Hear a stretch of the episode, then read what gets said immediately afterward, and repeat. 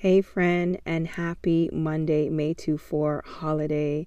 As always, thank you for tuning in to Divine Exhortations with me, Drea. Y'all, this is episode 10. I can't believe how quickly this the time has gone. And so we have one more uh, character profile for the ladies, and then that will conclude that series and then we will jump into June and look at the men and close off Divine Exhortation Season 1. Wow, I, can't believe it. And I'm just so glad that you all have listened and um, have just continued just to express just uh, your your well wishes and and everything. I'm I'm just so grateful for your support. And I do hope this has been fun and a, a, a, great journey for you. It definitely has for me. I am having a lot of fun going through the Word of God. I'm learning a lot in this process. And so I do hope that this has been beneficial to you. I hope it's been inspiring, challenging, and encouraging. And so I am just grateful to God uh, for this process. And as always, this would not be if it had not been for you and just your continued support. So thank you so much. Okay, so let's jump into our character Bible study for today. And we are looking at the story of Abigail. The story of Abigail. We don't get too much about her background, but I will share just a few little points from her character profile. She was the wife of Nabal, a wealthy businessman. She was intelligent, beautiful, and wise. She had admirable character, and she ended up marrying King David. The main story of Abigail is found in 1 Samuel chapter 25. She is mentioned a few other times in scripture, but not with as much detail as is found in this main chapter. Abigail was sympathetic and understanding even when the situation around her was difficult. We can learn much from this lady of faith. And so, with this uh, exhortation today, or Bible character study, I'm going to be presenting it a little bit differently than I have with the others. Um, this one, I'm actually just going to walk you through and talk you through the story and then just get to my two closing points overall. Okay, so just follow along with me. I also do want to encourage you to read this story. It is a wonderful story, wonderful story. I read it so many times, and each time that I read it, I fall more in love and love with this story. There's so much that you can pull from, and we are only looking at Abigail. If we were to add the other two uh, individuals in this story, Nabal and David, like I said, there's so much to learn. So, once again, yeah, if you get a moment this week, I highly recommend you reading this story. All right, so let's get into it. Abigail's husband, Nabal, was a wealthy man who owned 3,000 sheep and a 1,000 goats. The Bible says that this man was mean spirited or harsh and evil in his dealings, but Abigail was intelligent and beautiful. So David hears that Nabal is shearing his sheep and sends 10 young men to Nabal and gives them instruction on what to say to him. The ten young men tell Nabal what David said, and Nabal's response was this Who's David? Who's Jesse's son? Many slaves these days are running away from their master. That's what Nabal said. So the ten young men come back to David and tell him what Nabal had said. David tells 400 of his men to put on their swords and 200 of them to stay back and guard their camp. So I do want to pause here for a second because every time I read that part, I chuckle. Doesn't David sound like some hood man? like he felt so disrespected that he was like, hold on a minute. Did this guy just say that? Who am I? Okay, get your sword, let's go. David was a rebel and as you know he was a warrior right? A soldier. So I just I just find that so funny. But all right let me not dwell there. Let's let's run on. And so this was not an unreasonable request given the situation. Nabal's shepherds lived and worked among David and his men David provided protection for the shepherds from the Philistines and any other potential danger. The Bible tells us that the entire time David and his men were with the shepherds, that they did not bother, harass, or take anything from them. So Nabal's response to David's request was outright disrespectful and rude. He even accused David of being a runaway slave. And now Nabal would have known very well who David was, right? David was well known throughout all of Israel. And so this speaks to Nabal's character. Now we get to verse 14 of 1 Samuel chapter 25. And one of Nabal's men tells Abigail what happened when David's ten messengers came to greet Nabal and talk. He goes on to tell Abigail that her husband shouted at them and was extremely rude. He lets her know that David's men were so good to them during the time that they were in the wilderness. No harm came to them and nothing was taken. The Bible says that they were like a wall around them day and night. Nabal's young man tells Abigail to consider what she should do because he knew harm was coming to Nabal and the entire household.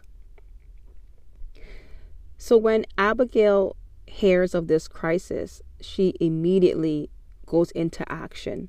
In 1 Samuel chapter 25 verse 18, it says, "Then Abigail made haste." She knew this was an urgent situation, so she acted with urgency. She gathers 200 loaves of bread, two bottles of wine, five sheep, five measures of corn, 100 clusters of raisins, 200 fig cakes, and loads them on the donkey. She sends her servants ahead of her and she lets them know that she is coming. This entire time, she does not tell her husband nothing. In verse 23, Abigail sees David and dismounts quickly from the donkey, falls at his feet with her head bowed down in front of him. And then from verse 24 to 31 is her long appeal to David. With her first words to David, Abigail immediately took the blame on herself. She says this On me, my Lord, on me let this iniquity be. Abigail didn't do this because she really believed she was guilty. She took the blame because she knew that David would punish her differently than he might punish her husband Nabal. Abigail asked permission to speak instead of taking command of the conversation. She says, Please let your maidservant speak in your ears. And then just, just speaks to her character, how humble she was in this situation that she didn't match David's anger with her, her anger, but she came in all humility. And so Abigail smoothly suggested the positive outcome to David in her appeal. She says, The Lord has held you back from coming to bloodshed and from avenging yourself with your own hand. She stated it in that way, almost guiding David towards her suggested outcome. And so now Abigail presents David with the gifts that she brought. And she tells him that it was for the young men who followed David. And then Abigail straightforwardly asks for forgiveness. She says to David, Please forgive the trespass of your maidservant. And earlier on uh, in that chapter, she tells David that she wasn't even around when he had sent his messengers. And it would suggest that had she had been there, that it probably wouldn't wouldn't have gotten to this stage and point, you know, where David is showing up with his army of men. And so despite David's present anger and agitation, Abigail spoke of David's character in high terms and reminded David of the Lord's promise for his life. She says this My Lord fights the battles of the Lord, and evil is not found in you throughout your days. The Lord will certainly make for my Lord an enduring house. She guided David to look beyond the immediate aggravating circumstances to the bigger promise of God. Abigail asked David not to do something that he would regret later. And God's promise would be ultimately fulfilled. This is perhaps the single best thing that Abigail said. She wisely asked David to consider the outcome of his present course and how bad it would be. She asked him to let the Lord settle the matter instead of taking vengeance into his own hands. Abigail calmed David's anger, and he thanked her for preventing him from taking revenge on Nabal. David said that Abigail's clear thinking and courage was a blessing to him and to all Israel. Verses 32 and 33, David says this Blessed is the Lord God of Israel who sent you this day to meet me, and blessed is your advice, and blessed are you because you have kept me this day from coming to bloodshed and from avenging myself with my own hand. David accepts the gifts she brought and he tells her to go up to her house in peace. He has listened to her request and granted it. So when Abigail gets back home, her husband Nabal is having a party. He, right? He's having a feast at the house and he was drunk. So she noticed that he was highly intoxicated and so she decided not to tell him what happened, but wait until the next morning. When Nabal was sober, Abigail told him all that happened, and in a surprising turn of events, Nabal had a heart attack. He had a heart attack. And the Bible lets us know in verse 38 it says this About 10 days later, the Lord struck Nabal and he died. David hears of Nabal's death and he blesses the Lord for vindicating him and avenging the disrespect Nabal showed to him. David sent his messengers with a word for Abigail to be his wife. She accepted David's proposal and quickly gets herself ready, jumps on her donkey, and follows the messengers back to where David is residing and becomes his wife. And so that's the full story there. But once again, go back and read it if you get a chance. What can we take away from Abigail's story? There are many lessons that we can learn from her, from this, but I want to just leave you with two thoughts. The first thought Abigail knew how to deal with difficult people and handle difficult situations. She did not become angry and lose her temper.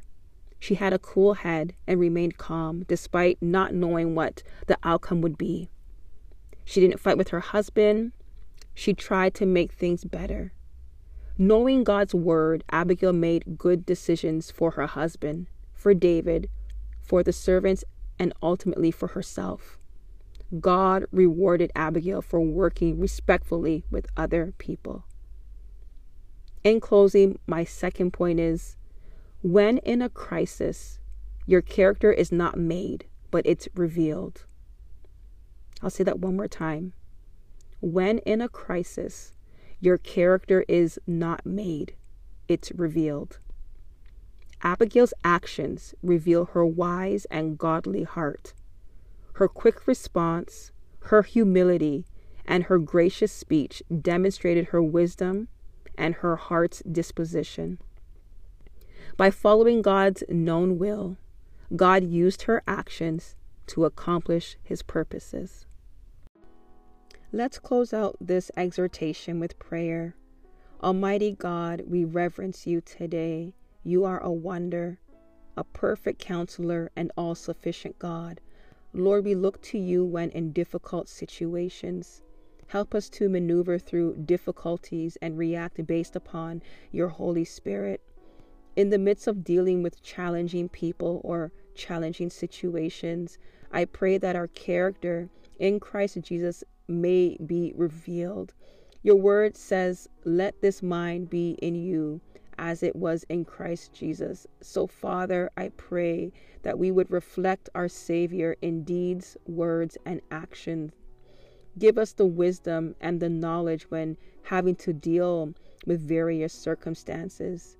I pray that our character would not be compromised, but more refined in the process. Lord, let your will be done in us and through us so your purpose can be fulfilled. Help us, if at all possible, to live peacefully with all men. Let us demonstrate humility and grace so that we can impact the lives of people that we may meet and that you, Lord, get the glory. We thank you for your word today, and I pray it will shape and mold us into the disciples you called us to be. Amen.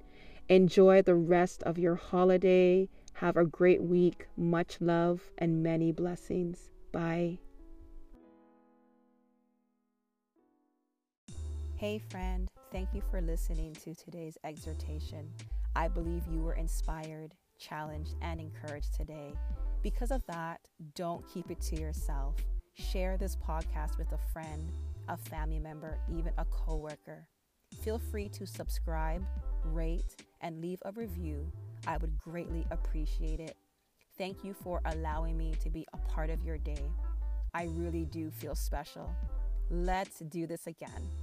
See you next week.